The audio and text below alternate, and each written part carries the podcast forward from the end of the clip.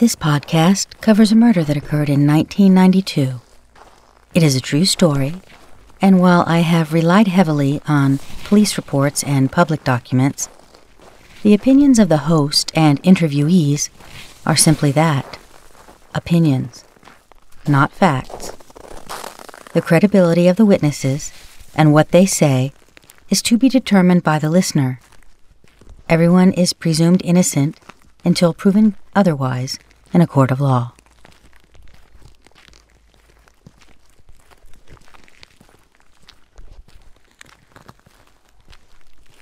There was, amongst the homicide, there was another crime committed here.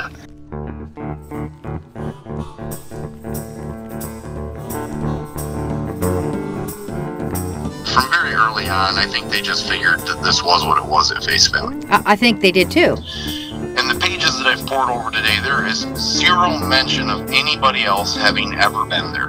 Not another name is brought up, not another indication of, of suspicion of, on, placed on anybody else. I don't care what comes back, I will go to my grave. I do not believe that Ken shot him. I will never believe that. I just, I am, it bothers me because you can't put a period on this. There's still some concerns. If they just searched that car, they probably would have found that gun. Yeah.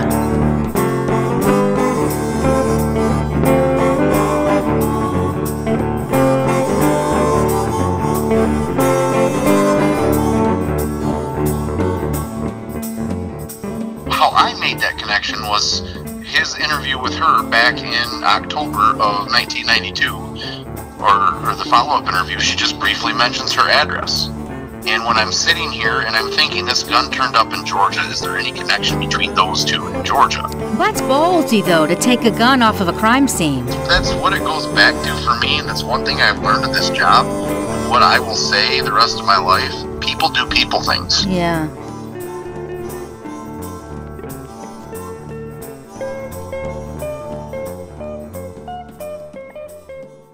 I rolled that around on my tongue for days. People do people things.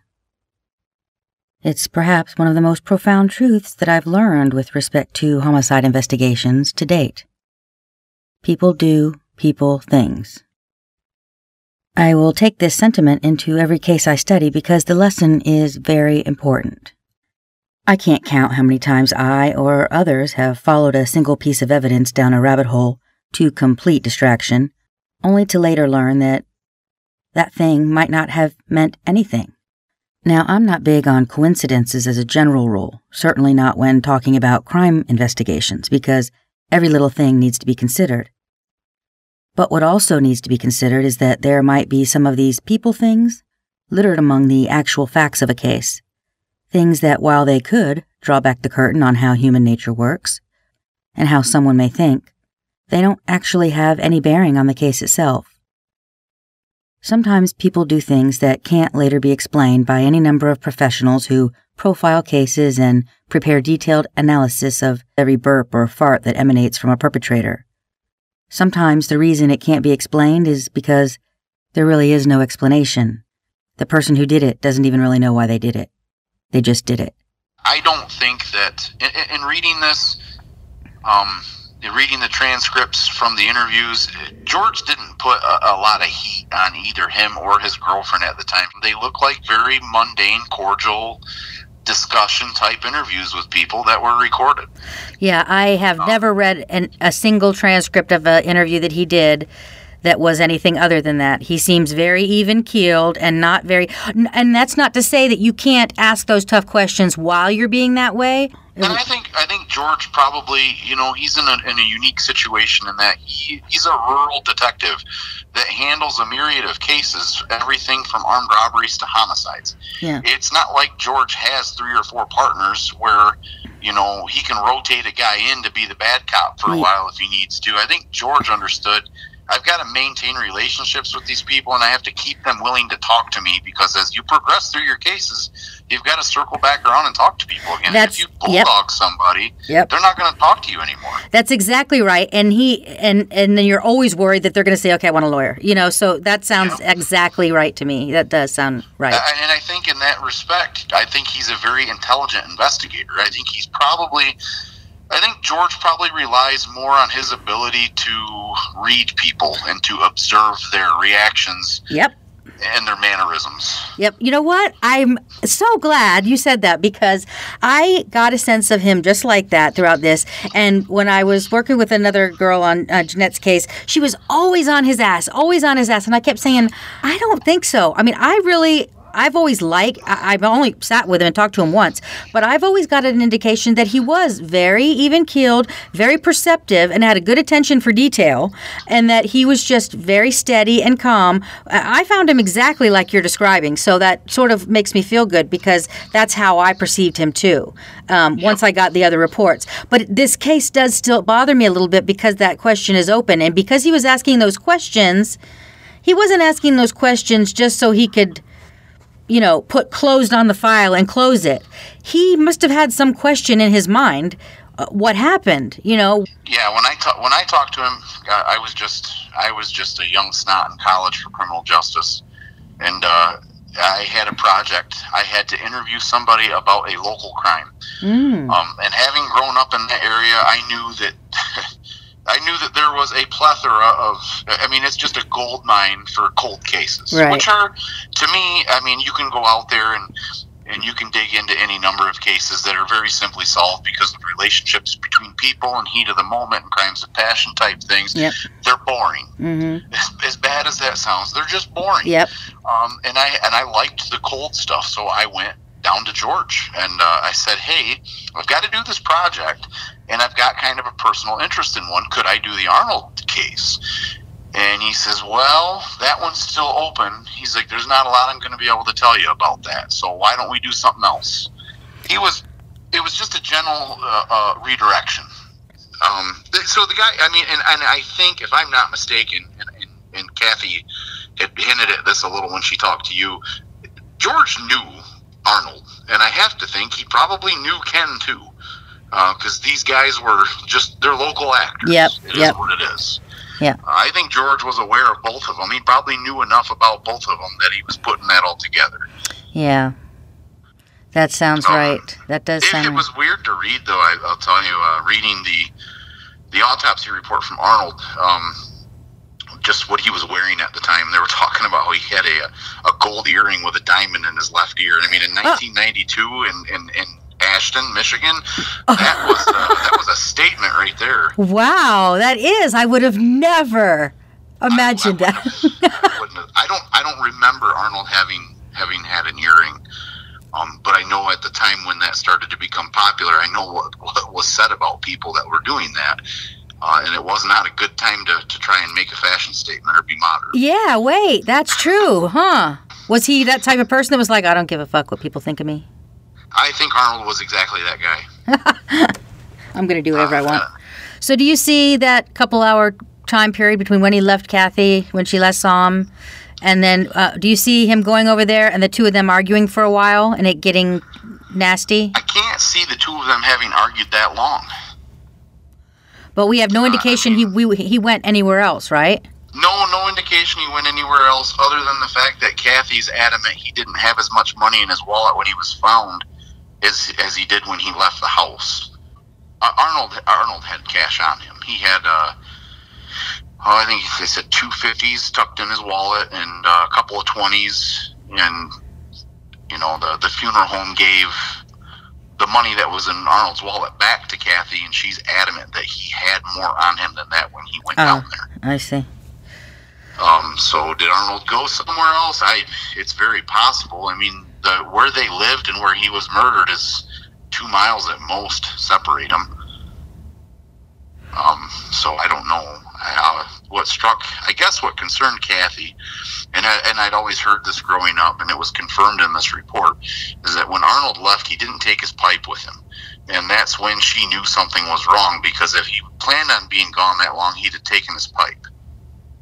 Oh, yeah, that's interesting.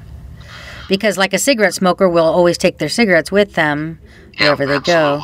So, and, and you know, and that's the thing. If Arnold were going down there with the intention of telling Ken Varney he had to leave, uh, you know, he'd have probably that. That's not something you say. "Huh, I'll be back in five minutes. Yeah. So Yeah. That's you know another one of those things. The question lingers. Um, if he'd planned on being, I, I, I would think if you're going to kick somebody out, that that's a long term. You plan on a long term visit. Yeah, you're going to have to work up to that. You're not going to walk up and start screaming at him. You're going to get, especially if he hadn't really been hard ass with him already. He's And shown. it like he was. Yeah, he's shown a propensity for being a little bit nicer about the situation than he had to be to begin with. And even though he may have finally, this may have been the okay, I got to get serious about it. We got a chunk of time, and then we've got well, no, because it doesn't have to be a chunk of time. He would have been dead a couple. If he had been dead three hours, what two, three hours when they found him? Eight, seven. So, well, you still got a chunk of time. You got a couple hours. Yeah, the call. Ken Jr. made the call at 9:08 p.m. And uh, if I look through here, I believe it's relatively early on.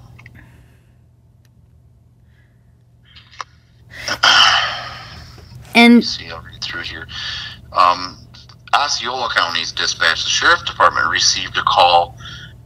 Well, this is kind of strange, and I hadn't noticed this before. The sheriff's office received the call from Kathy at 9:38 p.m., a full 30 minutes after Ken Jr. had first called. So there probably was a little more time between when he found the body and when Mark came down there and found the body. And it sounds like it took them a while to get up there. I just would like so I I think I asked you this, but just to make sure, does it sound like in the report his Varney Jr.'s whereabouts are positively accounted for all the way up to the time that he found the body, and that not being at that house? It does sound that way. It does. Uh, his movements are appear to be that he'd worked at Berkey's waterfront, and from there took their daughter back to Kalkaska, um, and then went across the street to visit with his ex mother-in-law, returning back into leaving leaving the Kalkaska area around seven seven fifteen or so. And then he's making the call at 9:08. Um, I think Kalkaska Okay. down to there. They remarked that the roads were bad that night, so the time does seem to fit. The only discrepancies in time, we're talking minutes, not hours. And we think that Arnold was killed before that anyway, right? Before the Yeah, seven. what this says is, uh, according to Kathy, she was preparing their evening meal and noticed that Arnold wasn't around the house. And after checking to see if he may be sleeping, did not locate him. She noticed that his hunting type coat was gone, but his pipe was still there, which meant that he wouldn't be gone long, and thought he had gone for a walk. She then noticed that the car was gone. This being approximately 6:15 to 6:30 p.m. oh, so Um, that's Mark when she. Holmes- Huh. Go ahead. Mark Sorry. Holmes, Arnold's cousin, called several times looking for Arnold as Kathy, or as as they had planned on going coon hunting that evening. About 8:30 p.m., Kathy became very concerned and advised that she was going to look for Arnold, advising Mark that he had talked of seeing if Varney had moved out. Mark told her to stay home and he would check. Mark came to her home and reported that he had found Arnold dead and to call the police. She called the sheriff's department reporting her husband shot. The call was later confirmed with the sheriff's department being received at 9:38 p.m. They then returned to where they were met by the undersigned, being refused access to the property by officers already on the scene. Does it say that she saw him leave the house, Arnold? And what time that was? Um, it says Kathy was re-interviewed at her residence. She advised that the only health problem that her husband was aware of was diabetes, which he had under good control. According to Mrs. Holmes, they attempted to help Varney in many different ways. They let him live at their trailer for over a year without making him pay rent. They never sent him an official notice to leave, but Arnold had talked to him about it. They tried to get him a job, but he was unable to handle one, although he would dig graves in Arnold's place if Arnold was busy providing him if Arnold was busy providing him with spending money. Uh, they asked him to assist them on the addition they were building onto their home to help offset what he owed them. He worked only a day and said he was too sick to work. Hmm.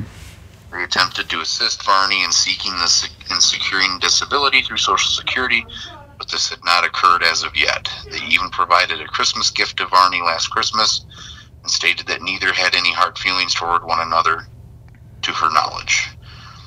Prior to Arnold leaving for his out west trip, he talked with Ken Varney about getting out, and he said that he would be out by the end of the month, September. At that time, Varney mentioned that maybe he ought to kill himself. No one would miss him, according to Mrs. Holmes. Oh. He also mentioned that maybe he could go live with his son. She described Varney as a loner, and her knowledge never had a visitor except for his son. And she did not know that he was living with the suspect victim and occasionally a brother from the Saginaw area. He said he told her maybe he'd go live with his son, even knowing that his son was living there. Yeah. I think he's got another. There was another. Oh, okay. There was another kid though. There was Ken Jr. and then there was uh, a daughter, and then there was another kid in there somewhere. Um, but they weren't actually his kids. They were not biologically his kids. So Um, he. but it, that's but that's all it really says about his. You know where he'd been that day or where she had been that day. So she doesn't ha- didn't have eyes on on Arnold when he left. She doesn't know. She only knows that she l- realized he was gone. So she doesn't know how long he was out of the house. Nope, she doesn't know how long he was out of the house. Sounds like she was even home making dinner and didn't realize he wasn't there. Yeah, exactly. Which means it wasn't. See, it doesn't sound to me like. I mean, he let they let him live there that long. Yes, it sounds like it was sort of there was frustration building, and Ar- and um, Ken was probably. I mean, with the with the admission that maybe I'll kill myself, you know, maybe he was starting to feel like, well, what am I going to do? And so maybe that's how it ended up that he just got so frustrated after. It just seems like Ken. I mean, that Arnold had to have sort of laid down the law uh, before he walked out that door that day for it to be bad enough for him to kill him. I, and I guess that would be, you know, maybe that's why Arnold had planned for a brief visit because he had essentially gone, according to this, to just confirm that he left. Probably got down there and realized he hadn't left, Mm, and that might be where shit kicked off. yeah, maybe that's the case. And not only that, but if the girlfriend was living there and he saw all kinds of belongings of other people, you know, that uh, he, I mean, if he went inside the house, we don't know if he even went in, do we? Did there did they have any indication that Arnold had even been in the house? Uh, you know, I don't. It doesn't mention that uh, he was shot walking away from the door. Yeah. So I don't. You know, it could very well be. I mean, if this if this same situation were to have happened now, and from what I know and my involvement with it, th- you know, things would have been checked in the house. DNA would have been collected from the scene. You know, foot impressions. There's just a lot of different things that would have happened now that didn't then. Yeah.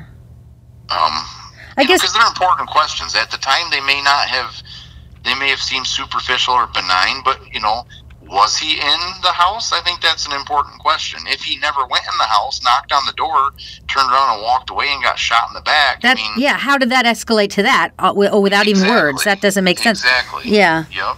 Huh. And it Um, just and it says here, Varney, um, it, it describes uh, Varney was found in a head east, feet west supine position, five feet five inches south of a large apple tree. He was fully clothed except for his shoes had been removed and were positioned approximately one foot from the bottom of his feet. A 16 gauge double barrel hammerless dual trigger shotgun lay on the left of the south side of the body, with the butt to the west, the barrel ends to the east, towards his head, of course. An approximate three foot long, one inch in diameter apple tree branch lay on top of the body. Tree bark and a small twig was still clenched in the right hand of Varney, and it is believed that the branch was used to push the triggers to discharge the gun. The clothing in the center chest area had been pierced, and dark sooting indicative of gunshot residue on the outer garments was visible. Varney suffered from an apparent mid chest area wound that had caused blood and fleshy material to splatter about.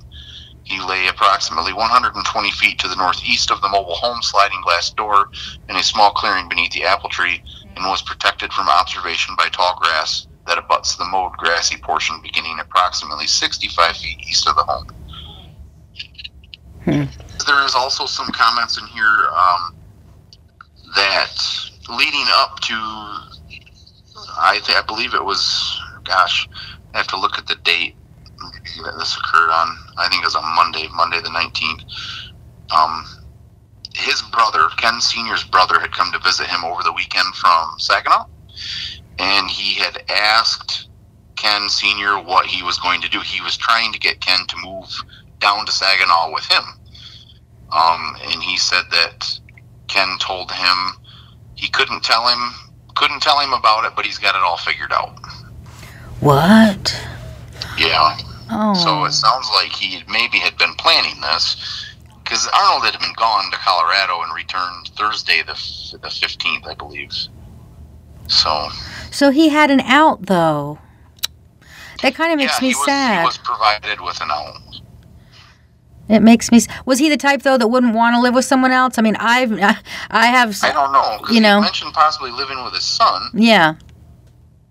Well, that son. The whole story is coming sadder to me as it, you know, as I hear more about how he said, you know, nobody. But he he said that doesn't make sense with him saying, you know, wondering where I'm going to live. There's no one, you know, who would care or whatever, and he's been offered, you know, these things. I wonder if he was depressed, I would I would think so. like clinically. I mean, you know, like if he was depressed. according to according to the um, the Ken Jr.'s girlfriend, um, he had very odd sleep patterns. He wherever he fell asleep is where he stayed. Uh, be it the kitchen chair, the couch, the floor.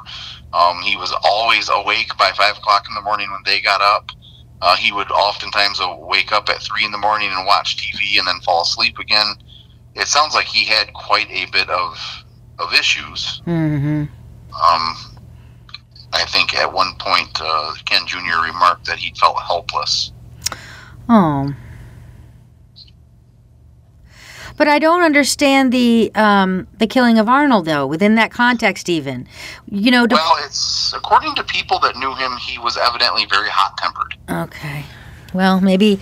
I mean, you've got this guy. If that all is right, he's contemplating hurting himself. Why would he take someone else out before he did that? You know, that's another thing that sort of feels weird. But he may, you know, sometimes there might be some contemplation or some depression, but not necessarily i I'm going to do this this time.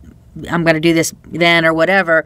And the hot headedness mixed with that. He may have just been feeling a lot of pressure about the moving thing. But again, you've got, he had, he got an out, he had an out. He, I don't know. It does, I guess that's why this, this, case is where it is because while there's nothing, like you said, that shows that anyone else had anything to do with it, there's still a lot of weird stuff, you know, that sort of that makes you think, you know, are we sure? Yeah. There's a couple of things. Uh, you know, here on, on page 28, um, George remarks in a supplemental report on November 13th the behavior of Kenneth Russell Varney, who was Ken Jr., the behavior of Kenneth Russell Varney cannot be explained as to his responses when questioned regarding this case and his attempt to assist in this investigation concerning the handgun.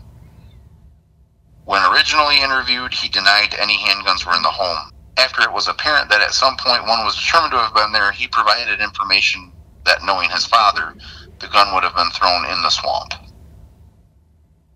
Finally, his last explanation of the gun being placed in the chimney of the mobile home indicating that he saw a ladder propped against the chimney the night he found Arnold. Although his alibi as of this time has not been totally verified, it is consistent with what his fiancee has reported. If his alibi is within the realm of being accurate, it is believed that he would not have been near the scene when Arnold Holmes was shot, or his father, who is believed to have committed suicide, shot himself. Hmm. It is worth noting that um, the uh, Ken's vehicle, he left the title signed off and keys to the vehicle and the house laying on Ken Jr.'s bed, as if it had been staged there conspicuously for him to find. So it would indicate that Ken had probably planned to do this. Um, And that's what he writes in the notes here. He says, excuse me, he says, due to the fact that the car title was signed off and the keys to the vehicle and trailer were left on his son's bed by Kenneth Sidney Varney, a place they could be readily found, it's believed that Kenneth Sidney Varney had planned his demise. There would be no reason to leave the car title and, and keys in this way, for instance, if there was a third party involved who killed both Varney and Holmes. Because of the way the car title and keys were left, this tends to eliminate the possibility that Arnold arrived at the Varney residence and interrupted a third party being responsible for the death of Varney, who caused the death of Holmes. So even he had considered what a lot of us were thinking in years past that Arnold maybe came across um, Ken Jr.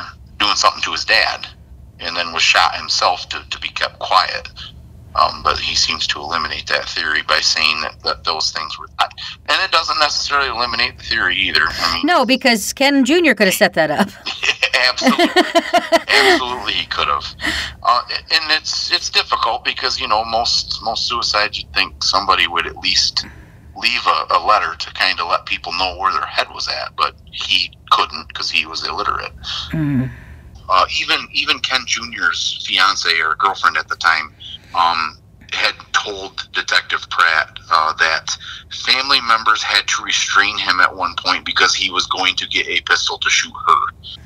I want to say he had also told um, Ken Jr.'s uh, girlfriend there that he uh, he couldn't tell her why, but he had it all figured out and had a smile on his face.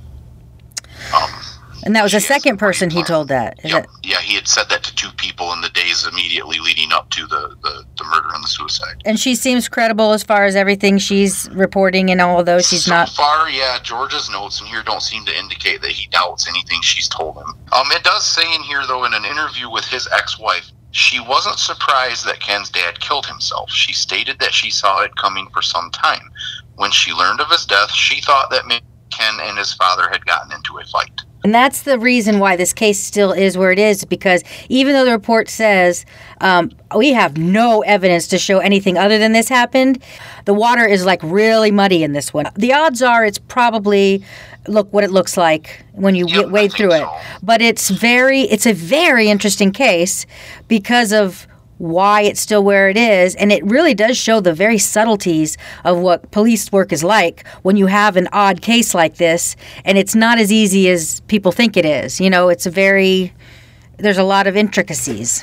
At this point, I felt as though there wasn't any evidence to suggest that these two deaths were the result of anything other than the ruling of the murder suicide that had been indicated. But those muddy waters did leave me wanting to hear from Ken's son about the gun. It wasn't just one of those unanswered questions that I hate so much, but in this case, it was literally the reason the case could never be closed. That's kind of a big thing, and it's also why, all these years, people have started to believe that there may have been more to the case than what they were being told. To see if I could bring some resolution to that one question, I reached out to Ken's son after a simple online search and found a number associated with his name. I ended up getting his wife, and she was less than delighted about being contacted. In fact, on a scale from delighted to I'm calling the cops on you, Hello. Hello, Jenny. Yes, this is Jenny. Hey, Jenny, this is Trooper West with Michigan State Police. How are you? I'm good. How are you? I'm doing well. Hey, I'm just calling you real quick about Sherry Varney. Uh huh. I've been in contact with her uh, a little bit today, and she just doesn't want to talk to you anymore, okay? Yeah, I sent a five minutes worth of text, so I'm not Yep. sure what what I, she's. I read, trust me, I read through them all, and I understand I'm just doing my job letting you know she just doesn't want to talk to you, okay? No problem, not at all. I told her I just wanted her to inform her that I am doing a podcast on the case, so I kind of felt you know I had to let them know since you know I let everyone else I had already talked to and and someone in law I- enforcement. So you know I yeah, just no, I, I explained to her you're a journalist, you're you're trying to do your job, and uh, sometimes you guys got to be pushy. well, luckily she got someone easy because I wasn't pushy. I just basically told her, you know, here's the deal. Um, but not a problem because I told her in the very last text, I, I won't get back with you if you would like me to interview you. Absolutely no problem because, you know, I just wanted her to be aware that I wasn't interviewing other people. So Right. that's it. But I promise I will not at all contact her again. Just like I told her, I wouldn't want to, you know, get her upset. well, very good. I appreciate your help. No, no problem. I appreciate you calling. It's Not a problem. Have a good night. You too. Bye bye. I'd like to provide some clarity on what she is suggesting is harassment, because it certainly was not.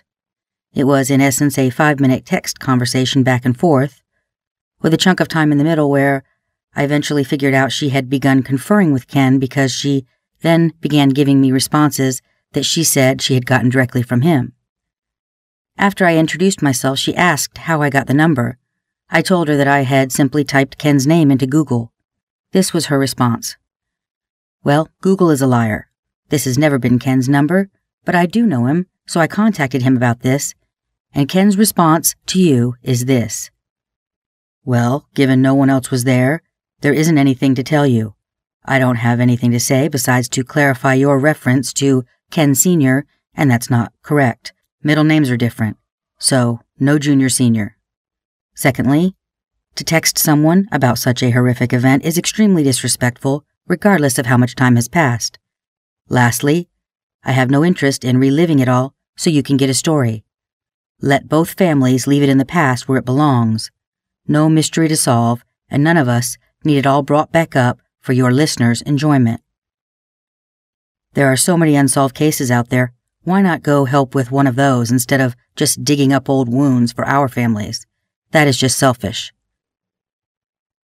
Now I have a snarky inner monologue and it instantly replied, So it's selfish in your case, but you think I should saunter on over and bother someone else?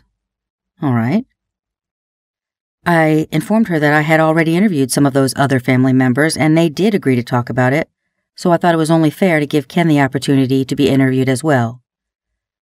Then I thanked her for her time and tried to disengage, but the woman continued to respond about how no one else was there when Ken and Arnold died, so to say anything would be speculation, and she would rather not make assumptions about two people that were not able to defend themselves. She said Ken saw no point in hashing it out, and that's when I realized that she had been conferring with him. I honestly wasn't sure who I was speaking to at what points, but this was my response. With regard to Ken, I am most interested in what he did and saw that day. As far as I can see, the question here is not who killed Ken or Arnold. It's why this case is still open, and I'm fairly certain Ken knows the answer to that. You see, there is an element specific to this case that only Ken knows, and that is what I wanted to talk to him about, since he went into that trailer after he found Arnold. That's what I had hoped he could clarify. Then the person answering the text said, Actually, he doesn't, and I was actually there that night, so I know 100% there is nothing to say, nothing to see either. It was then that I told her I wanted to talk about the gun specifically, the one that ended up in Georgia, where she had a previous address.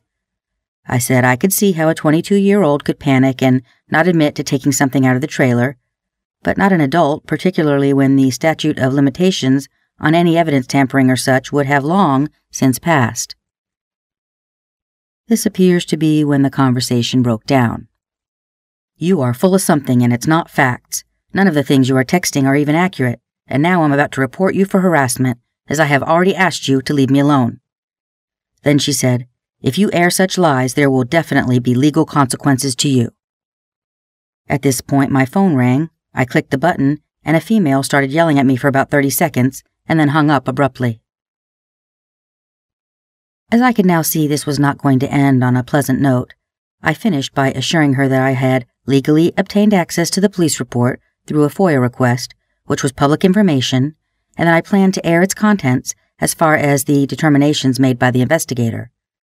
I further assured her that I would not contact her again, but if she or Ken wished to be interviewed along with the other people familiar with the case, I would be happy to oblige you know, in reading these reports and interviews with her, I think Kathy's head is the same place now that it was 26 years ago. Mm-hmm. Uh, I think she's convinced, and, and I, I don't necessarily know why. I guess maybe, you know, there's nobody held accountable. There's no trial. She's never seen anybody perp walked into a courthouse in handcuffs for this. Exactly. And she knew Ken. She knew Ken. Obviously, was comfortable enough to have him in her home the thought that he could have done something to her to, to harm her husband and tear apart her family like that you either you either reconcile that and you feel that that intensely raw emotion of betrayal that would come from that or you just deny it and i think that's what she's doing Yeah.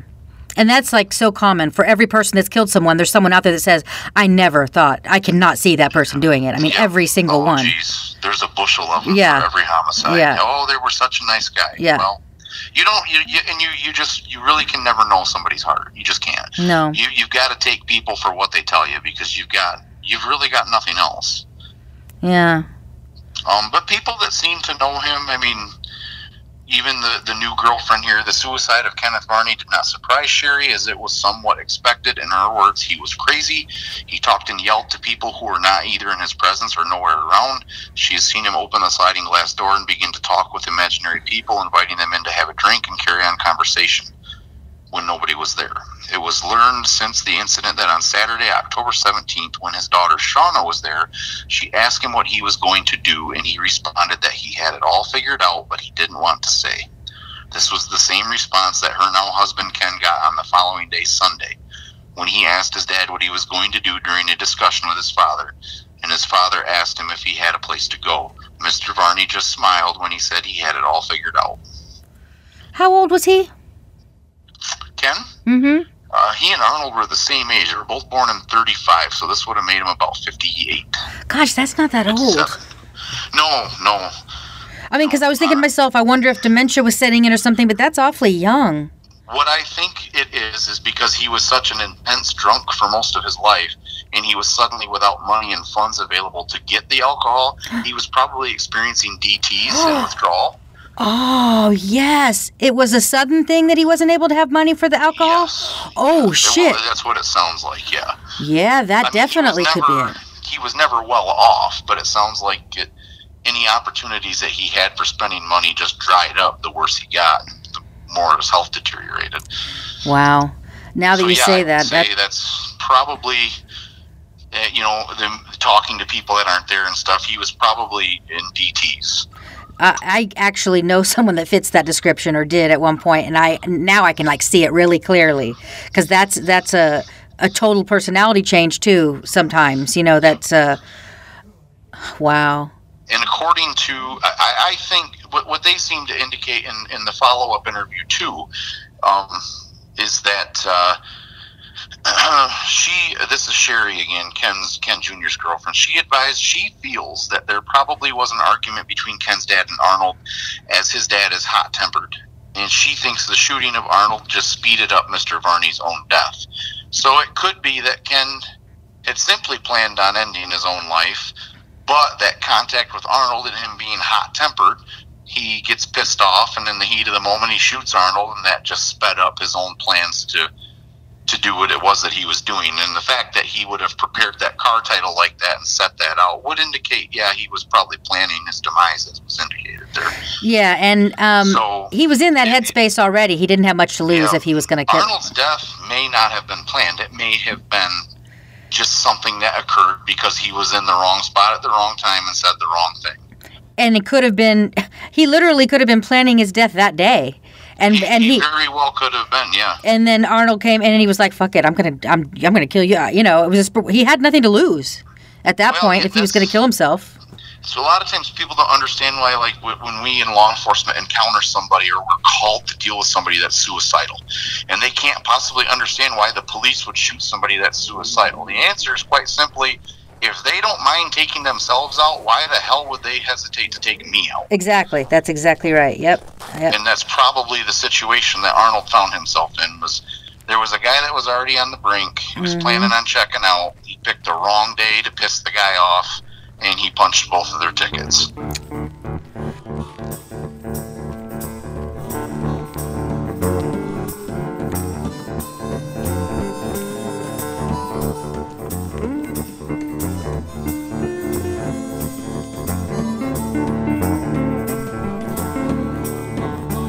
It, it, what's upsetting is that he was leaving when it happened you know he was almost out of there It- you know Yeah, I mean, almost, almost to the car.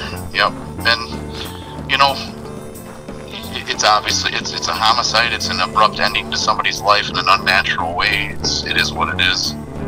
Um, I was reading and reading the autopsy report though. Is uh, Arnold's Arnold's descending aorta was 85% blocked, so he probably would not have lived long beyond that anyway. Wow. Wow. So does it look like it's um where you saw the case? It doesn't look like they're even doing. It's done. I mean, they're not. They're not. No, it's done. Yeah, they're there not gonna- no activity in this case from the last time, December 1992. From that point up until May 2011, there was nothing. I think George is confident that there's nobody out there that's gotten away with anything. yeah. So, what do I think? Stay tuned.